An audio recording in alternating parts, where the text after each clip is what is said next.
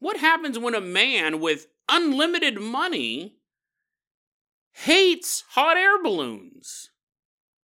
The answer may surprise you. You're like, I'm assuming he just uh, talked to the government and made them ban balloons. Well, who knows? who knows if that's what happened? It will surprise you if that isn't your guess. And then we enter the home of a young family, full of love, full of life, but also full of fear. Is it possible that this house may be haunted not by a demonic entity, but something far more disturbing? Today on Dead Rabbit Radio.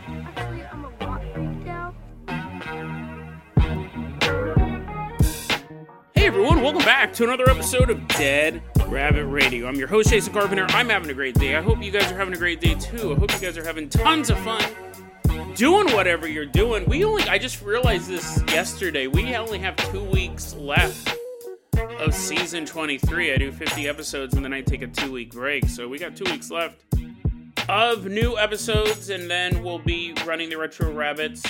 Maybe get some Dead Rabbit Radio classics sprinkled in there. I also have some surprising news for you. But before we get to that, someone who's always surprising, even when he says that he's coming, running.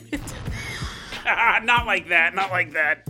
I'm still stuck on yesterday's story. Running into Dead Rabbit Radio Command right now. Everyone get on your feet and give it up for Hunter McCarthy. Woohoo! Yeah! Wee! Come on in, buddy. Come on in. Hunter McCarthy donated during the Thanksgiving live stream. don't don't bother looking at your calendars. I know it was a while ago. Hunter donated during the Thanksgiving live stream. Really, really appreciate that. That's why today you're going to be our captain, our pilot. This episode. If you guys can't support the show financially, I totally understand. I really, really do. I do. Just help spread the word about Dead Rabbit Radio. That helps out so much. Tell your friends, tell your family, tell everyone you know. Dead Rabbit Radio is your favorite paranormal show. Really do appreciate it. The, the, the news that I have is I am once again a speaker at the Oregon Ghost Conference that'll be in Seaside, Oregon, March 22nd through the 24th. I will be giving a speech on that Saturday, March 23rd. What did I name the speech? I sent it off. I think the speech is called Can Ghosts Tell Time and Other Perplexing Questions? And it's a lot of those. It's some ghost stories that we've covered on the show some new ones as well where it makes us ask the question do ghosts sleep? Do they dream? How do they process new memories? Can they learn? It's all those questions I love talking about the paranormal. I'm going to be doing a presentation on that live. So if you can make it out to Seaside, Oregon, that would be great. Uh, my speech is the 23rd, but the whole conference, and I'll be there for the whole conference. I'll have a table and all of that. But March 22nd through the 24th in Seaside, Oregon, 2024. Be there and be scared. I came up with that that slogan last year. I can't say it enough. Hunter, let's go ahead and toss you the. Hmm, what do we want to do? Hunter, I'm going to go ahead and toss you the hair hang glider. Let's jump off the highest point of Dead Rabbit Radio Command. Why don't you glide us all the way? No, no, no, no, no, no, no. Actually, because this fits the topic more. Hunter, I'm going to go ahead and toss you the keys to the Dead Rabbit Dirigible. Everyone climb on board this big bunny blimp. Hunter, take us out of Dead Rabbit Radio Command. We're going to fly all the way down to California.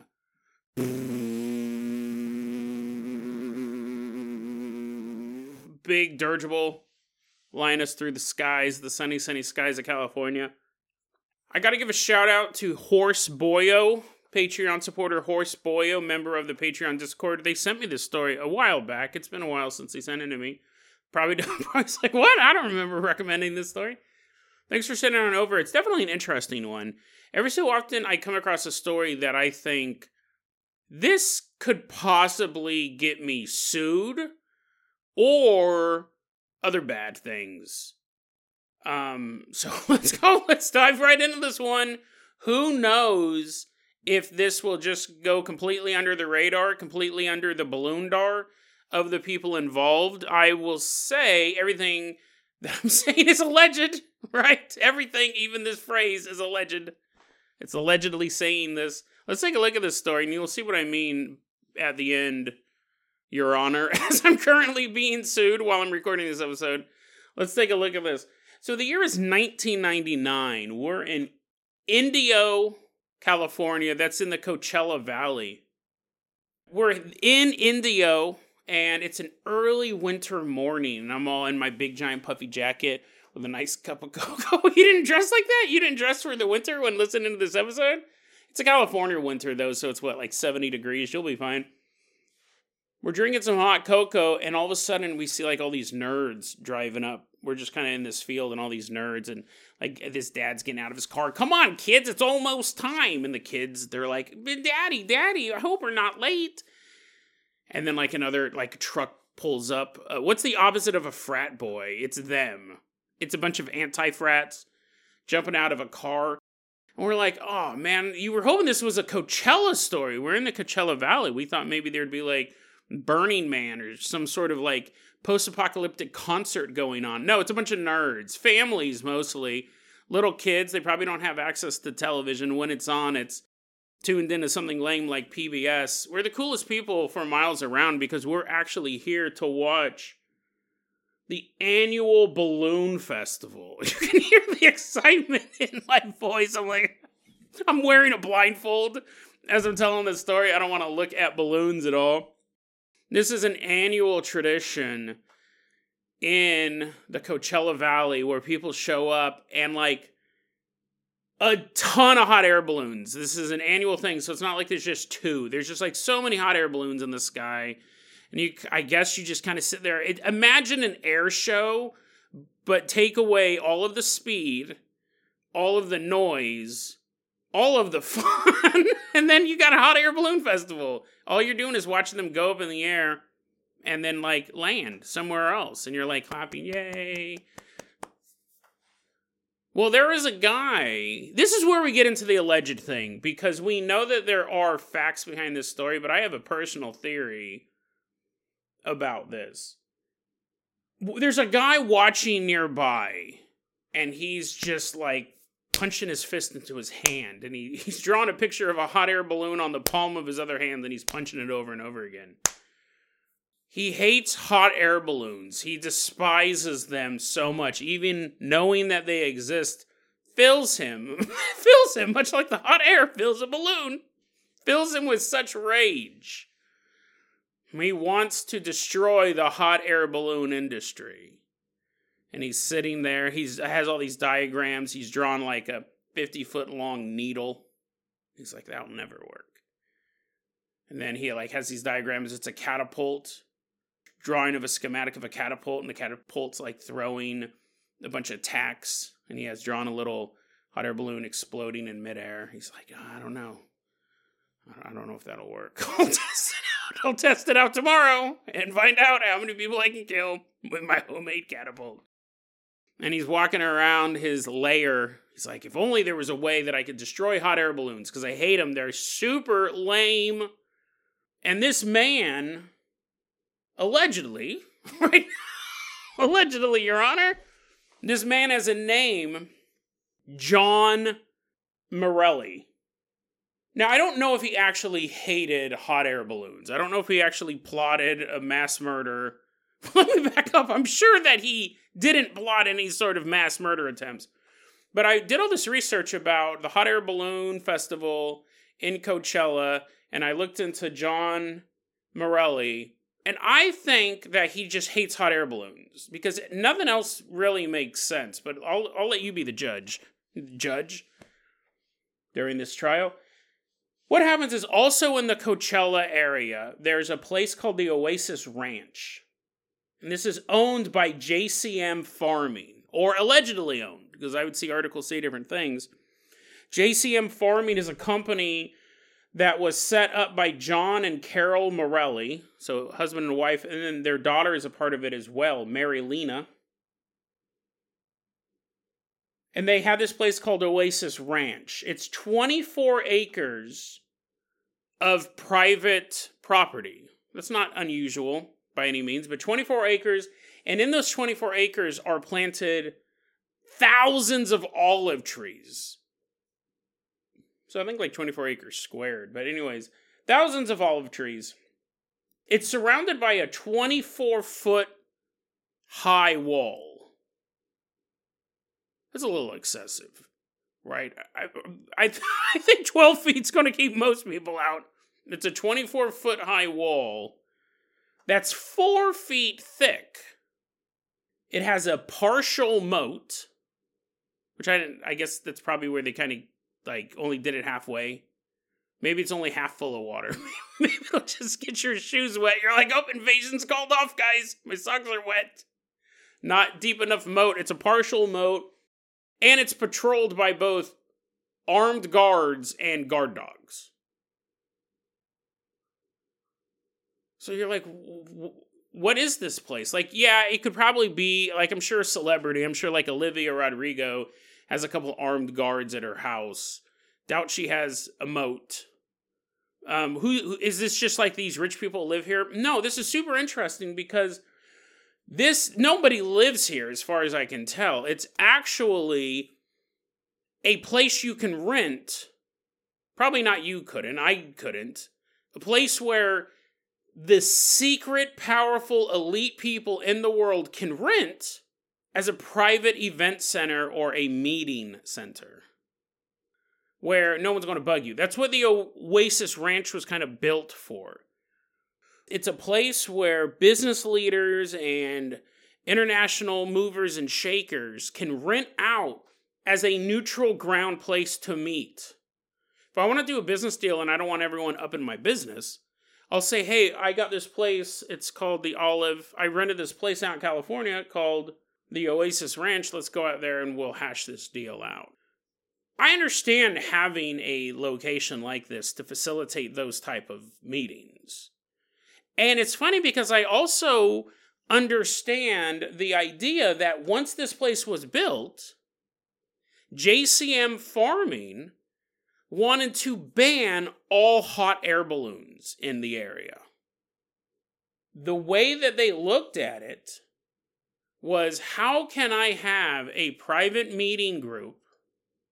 How can I have a facility that people are coming from all over the world for private meetings and there are hot air balloons flying right over my building?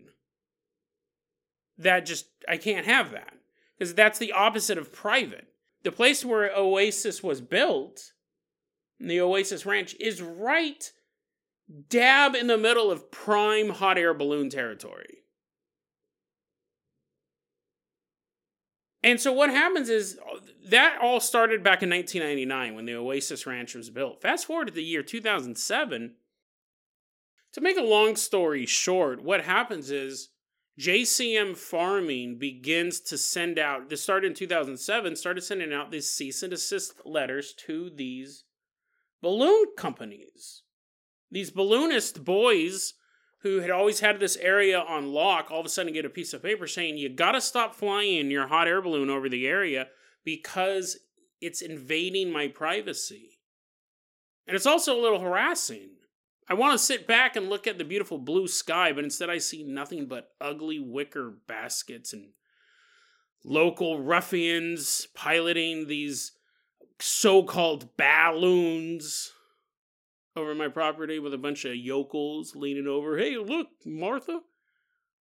Look at them having a business meeting down there. Yuck, yuck. You can't fly your balloons over my property anymore. Also, my property is massive, with thousands of olive trees.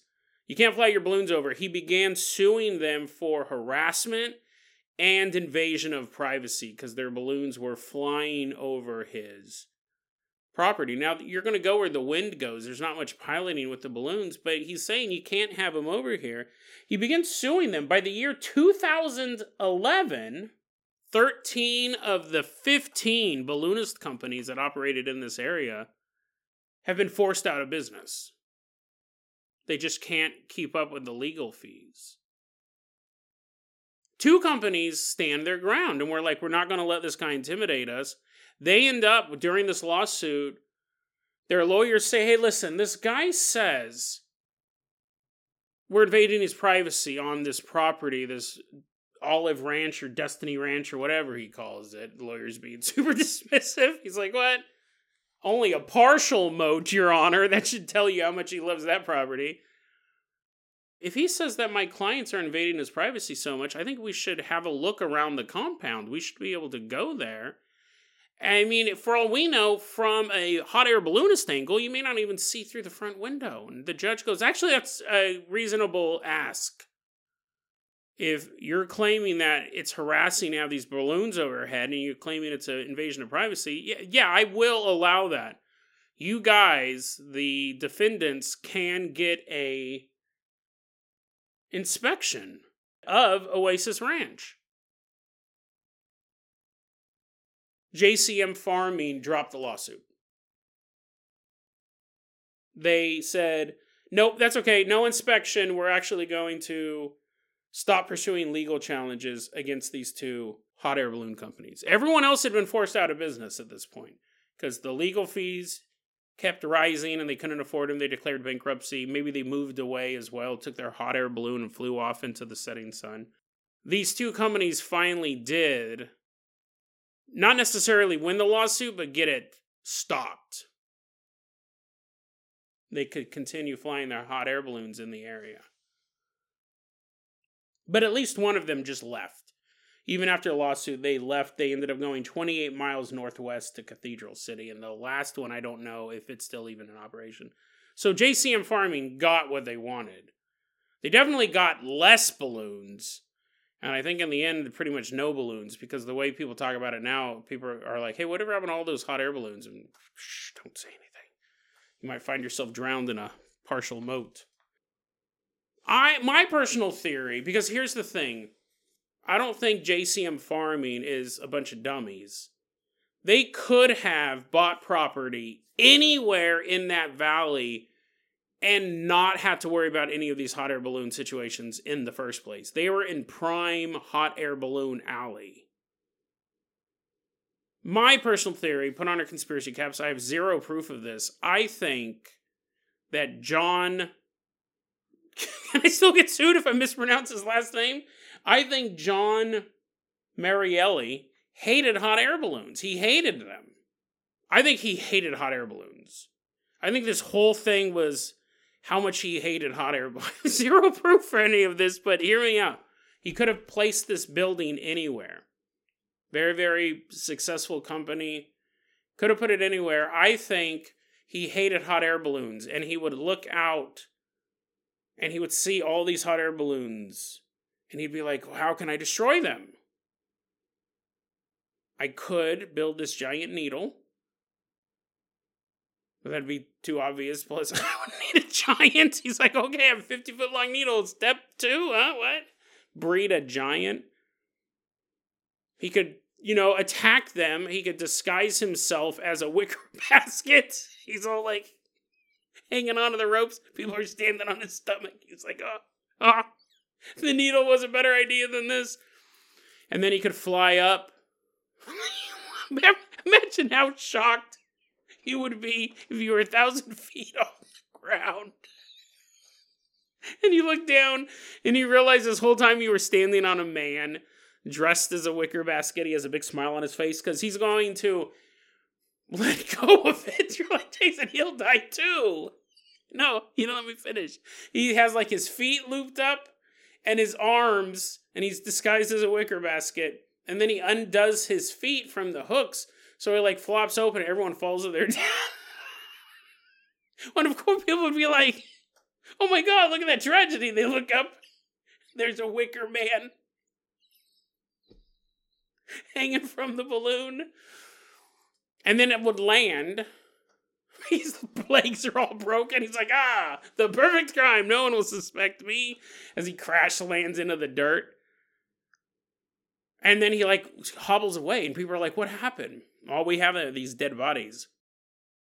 He could sabotage the hot air balloon industry, but he would have to do it balloon by balloon. Or he could build a piece of property in the middle of a hot air balloon country and sue them all to oblivion. That's kind of what I think happened. I have no proof that John Morelli hates hot air balloons with a burning passion, not unlike the fuel being burned to lift them aloft into the sky.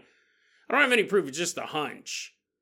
Because I, if I was afraid of, I mean, nobody's flying hot air balloons over Bohemian Grove. There's a lot of places you can go that's not in the, doesn't have an annual hot air balloon day. I think he bought this place on purpose. He was like looking at hot air balloons all over the world. And his business associates are like, John, John, you've been at this for weeks now we have these other things to do. We have these business contracts. Look at this. And he's like knocking all the business contracts off the ground. He goes, This is the only thing that's important today, Johnson. I need to know where there are the most hot air balloons. Imagine if your boss went this nuts. You're like, oh, you work at Jiffy Lube. You're like, hey, uh, can we uh, get some more oil on the order form? He's like, silence. Where are the most hot air balloons per capita anywhere in the world? That's where our next business venture is going to be. The question is, why did they do it? Was it truly because they were afraid of invasion of privacy? Or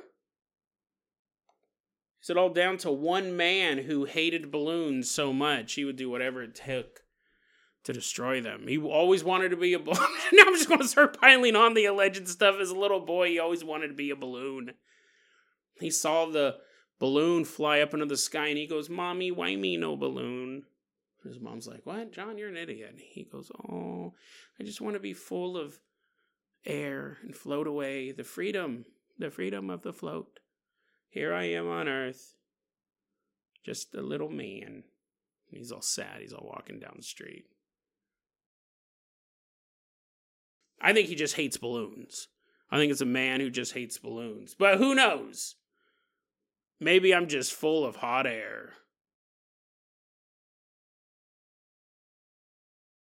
Hunter, let's go ahead and toss you the keys to the world famous Carpenter Copter. We're going to leave behind hot air balloon country. Well, it's not now. Now it's all JCM farming. That's where you're at now, baby. Walking down the street, you see an olive tree, you better bow down to the king. JCM. We're leaving behind JCM farming, taking over this part of California. Fly us all the way out to a house in anywhere USA.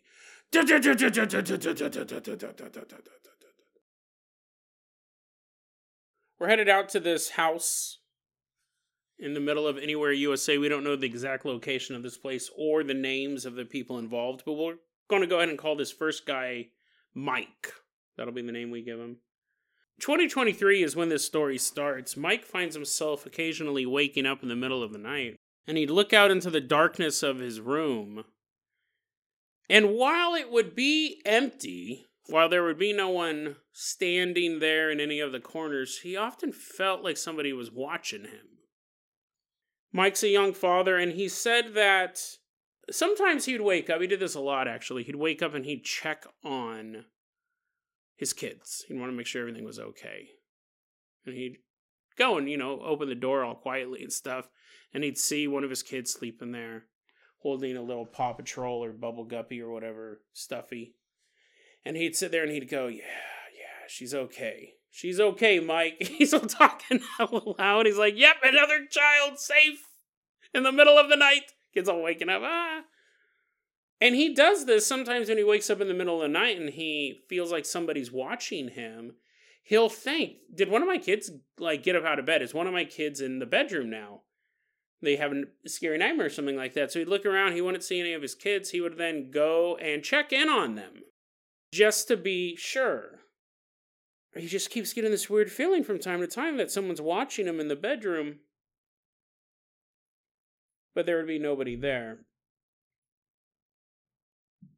And he goes, I have a son who gets scared often. It's a bit of, a bit of a scaredy cat. And sometimes he'll be sleeping in the bedroom and he can't sleep because he's too scared. Sleeping in his bedroom. Sometimes he'll be sleeping in his bedroom and he can't sleep. He'll actually come out to the living room and sleep on the couch and watch television fall asleep. I used to do that all the time. The second, when I was a little kid, when we got cable, when we had Disney Channel, if I couldn't sleep, I'd walk downstairs, turn on the television, and sleep on the couch. I've probably slept more on a couch than a bed in all the years of my life if you put them together. And generally, you know, that you would wake up as a parent and you'd see the glow of the television set at like four or five in the morning and you would know that was your son. Let's call him Joey. you know that was a little Joey, and you'd go and shut the television off. He'd still be dead asleep until it's time to wake up. is a normal routine in this house. Well, one night, Mike is laying in bed and he wakes up, as he has done many times recently. He's facing the wall, like he's laying in his bed facing the wall, and he can clearly tell somebody is watching him he 100%, it's even stronger than before this time. He feels the presence of somebody else in the room. Again, immediately just figures it's one of his kids. So he rolls over.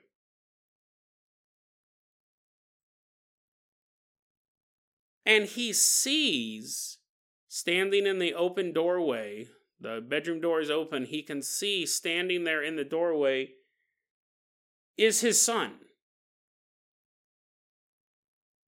He can see the blue light from the television set coming down the hallway. It's that, that kind of that bluish glow coming down the hallway and illuminating the outline of his son standing in the doorway.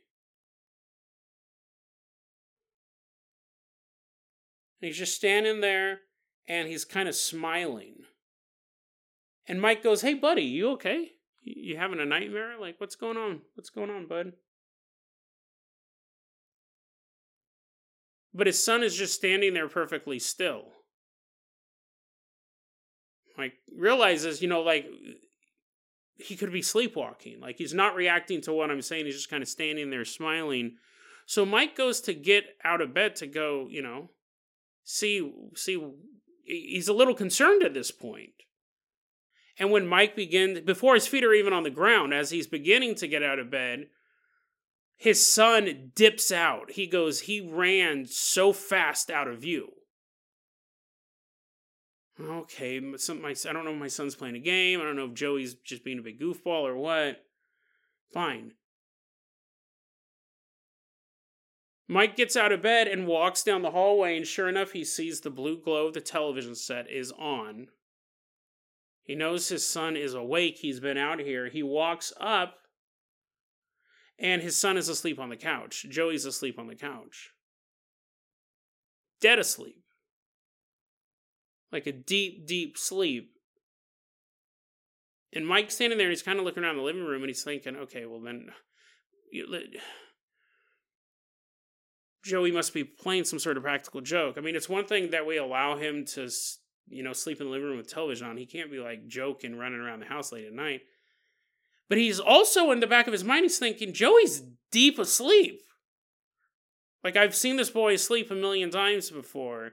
And so he starts to. This is when I think the first ideas kind of pop in Mike's head that maybe this wasn't his son who was standing in that doorway. Because Mike goes, he didn't wake his son up. He goes, I actually checked to see if he was asleep because he was starting to think like, "What was that? My son in the doorway?" And he goes, "I checked to see if my son was asleep. If he was just pulling some prank."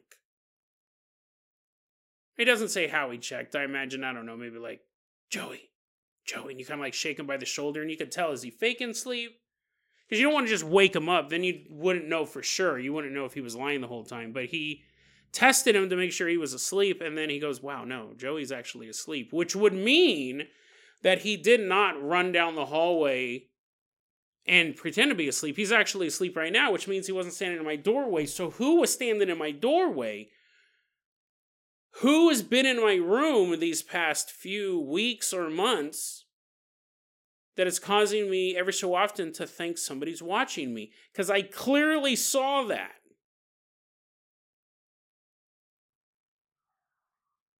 Now, if this was the first time he encountered this, he might have thought I had a waking dream or something like that. But remember, we've had this buildup. He's been having this waking up in the middle of the night thinking somebody's watching him. This is something that's been going on for a while, and now he sees it, and he saw his son. But he didn't see his son, he saw a boy.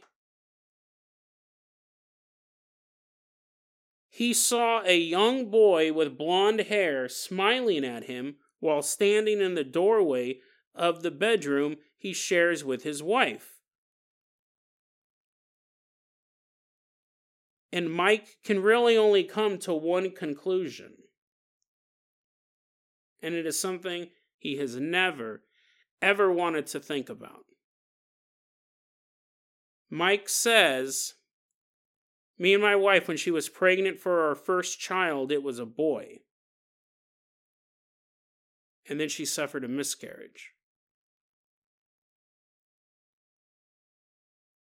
And I wonder if that's who I saw standing in that doorway.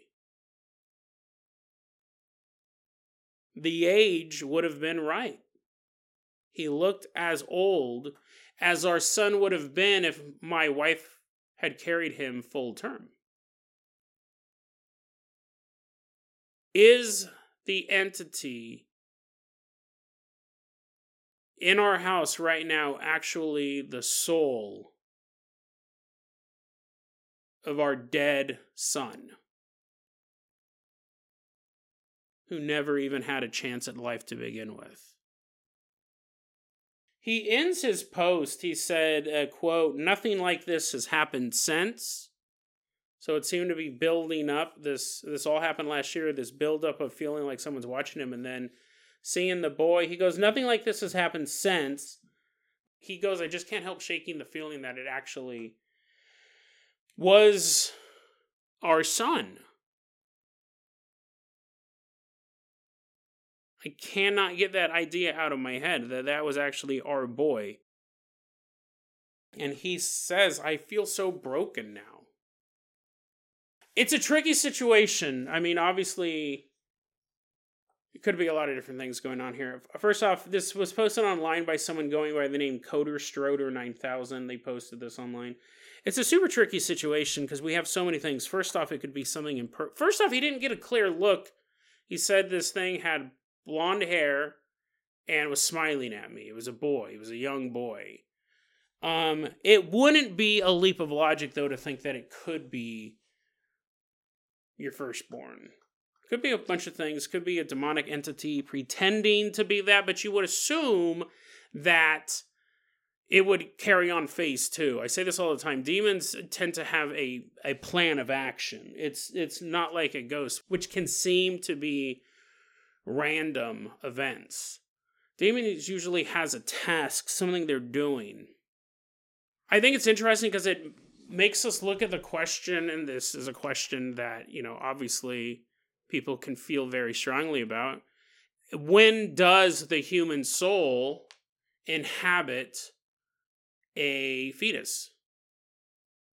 At what point does that happen? If she was carrying, we don't know when the miscarriage took place. It's absolutely tragic. I'm not going to pester them for dates and times of something like this, but you know, like at what? Three months along, nine months along? When does that soul enter the body? Because you would need a soul to haunt. So, interesting question as far as that goes the aging of the ghost. We have come across stories like that. Ghosts sometimes get older and sometimes don't. That's again one of the really interesting things. Obviously, if you go to, you know, some haunted castle in Edinburgh you're walking around England and you see a ghost of a guard standing there. He's not Skeletor. As cool as that would be, he looks like he would have when he was still alive. We did that story recently about the ghost of Roman soldiers in Britain. They didn't look like they were 1500 year old men, they looked like they were Roman soldiers of the time. Very rarely do ghosts age, but we do see it from time to time. I think we covered one or two episodes. I'll put those in the show notes of that. That would be the case here. Like he would be aging along with his other kids. It wasn't a floating fetus in the doorway. It was, let's say, I don't know how old his kids are, but let's say eight, nine, ten years old. That's how old the ghost looked. And he died. He was miscarried, say, 10 years ago. So it would match up as far as that goes. Lots of interesting paranormal questions in this story. But you also have to look at I mean, this would really, really throw a parent for a loop. You know what I mean? I mean, talk about heavy. Talk about heavy stuff. A child who you were never even able to hug, not even for a minute. a child that you could never say I love you to, is still with you. And on the one hand, you could say, well, that's great. But, I mean, it's just, as you guys are like sobbing, you're like, Jason, stop. This is the saddest story. You're so detached from it. I, mean, you know what I mean? Like, you could go, well, yeah, we lost our child, honey, and that sucked, but look at, he's right over here. And you, you're like pointing at a corner of an empty room. Would that be comforting? To think that you have a ghost child that's been following you around all these years. I don't know if it'd be comforting. I think you would start to think, oh, I never gave him a birthday. Well, obviously, you didn't give him a birthday because you would look nuts you're like, you turn one year old today, baby. And you have like a little like like birthday setup for a dead kid. Blow out the candles. Oh yeah, look at that. You're all like rubbing the hair of something invisible. Would you want if your kid died, if your kid died, would you want them floating around you as a ghost? But I think the question we really need to end up on is let's assume this was the the ghost of his son. Let's assume this all kid was born or was miscarried and let's assume that this child died 10 years ago so now he's a 10 year old boy appearing in this room and he felt something was watching him all this time again not for 10 years just fairly recently and then he sees his his son his dead son standing in the doorway you would have to ask why did it take 10 years for him to manifest? Did it take that long for him to be able to gather that much energy to take that form? That would make sense in ghost lore. There usually is a time span between the initial death and the ghost showing up. Sometimes it's instantaneous, most of the time it's not. But imagine Mike's, you know, he used the word broken to describe himself. 10 years ago, him and his wife lost their first child while she was still pregnant with him. And now, fast forward to the moment when he sees that child, possibly, right? We don't know for sure, but he sees that child now, as that child would have aged normally, sees the soul of that boy standing in his doorway. You have to realize he's never going to forget that. Mike is never going to forget that and Mike is only going to want more, as I think any parent would. This little boy appearing before his father may have been hoping to give him some sort of peace and some sort of knowledge of the afterlife that, yes, even though I died before I was even born, I am here and there is life after death and we will be together again. And that might have been the message the boy was trying to convey. But what, in all practical terms, he told Mike was you can never truly rest again. Every time you lay down and close your eyes, you may be wasting another moment to see me. I will appear at night, like I have in the past And I think for any parent, if they could sacrifice any level of comfort just to see one of their children again, one of their children who have passed on, there was even the most remote chance that on any given night you could see them standing in your bedroom, you would refuse to sleep. I think, if anything, this did more harm than good if you people always say if, if i could just have one more chance if i could just have one more hug with that person i would give up everything. Mike i mean a lot of times i believe when people say that but it's so hypothetical. In this case it's possibly true. Would you feel comfortable going back to sleep knowing at any time this little guy that you were never able to show love to in the real world you were never able to hug you were never able you're never able to look into their eyes and say daddy loves you.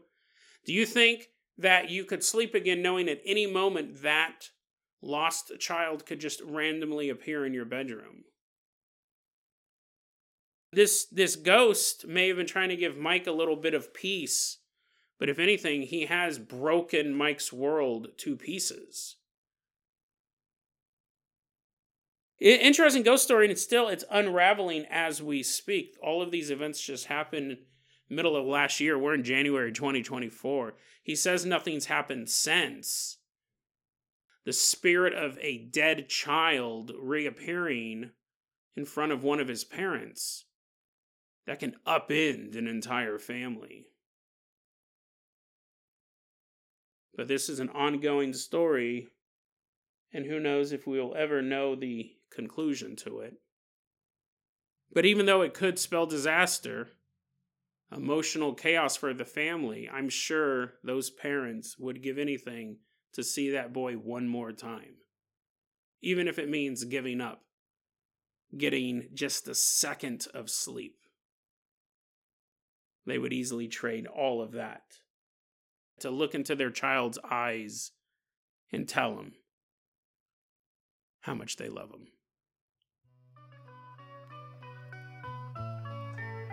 DeadRabbitRadio at gmail.com is going to be our email address. You can also hit us up at facebook.com slash deadrabbitradio. TikTok is at deadrabbitradio. Dead Rabbit Radio is the daily paranormal conspiracy and true crime podcast. You don't have to listen to it every day, but I'm glad you listened to it today. Have a great day, guys.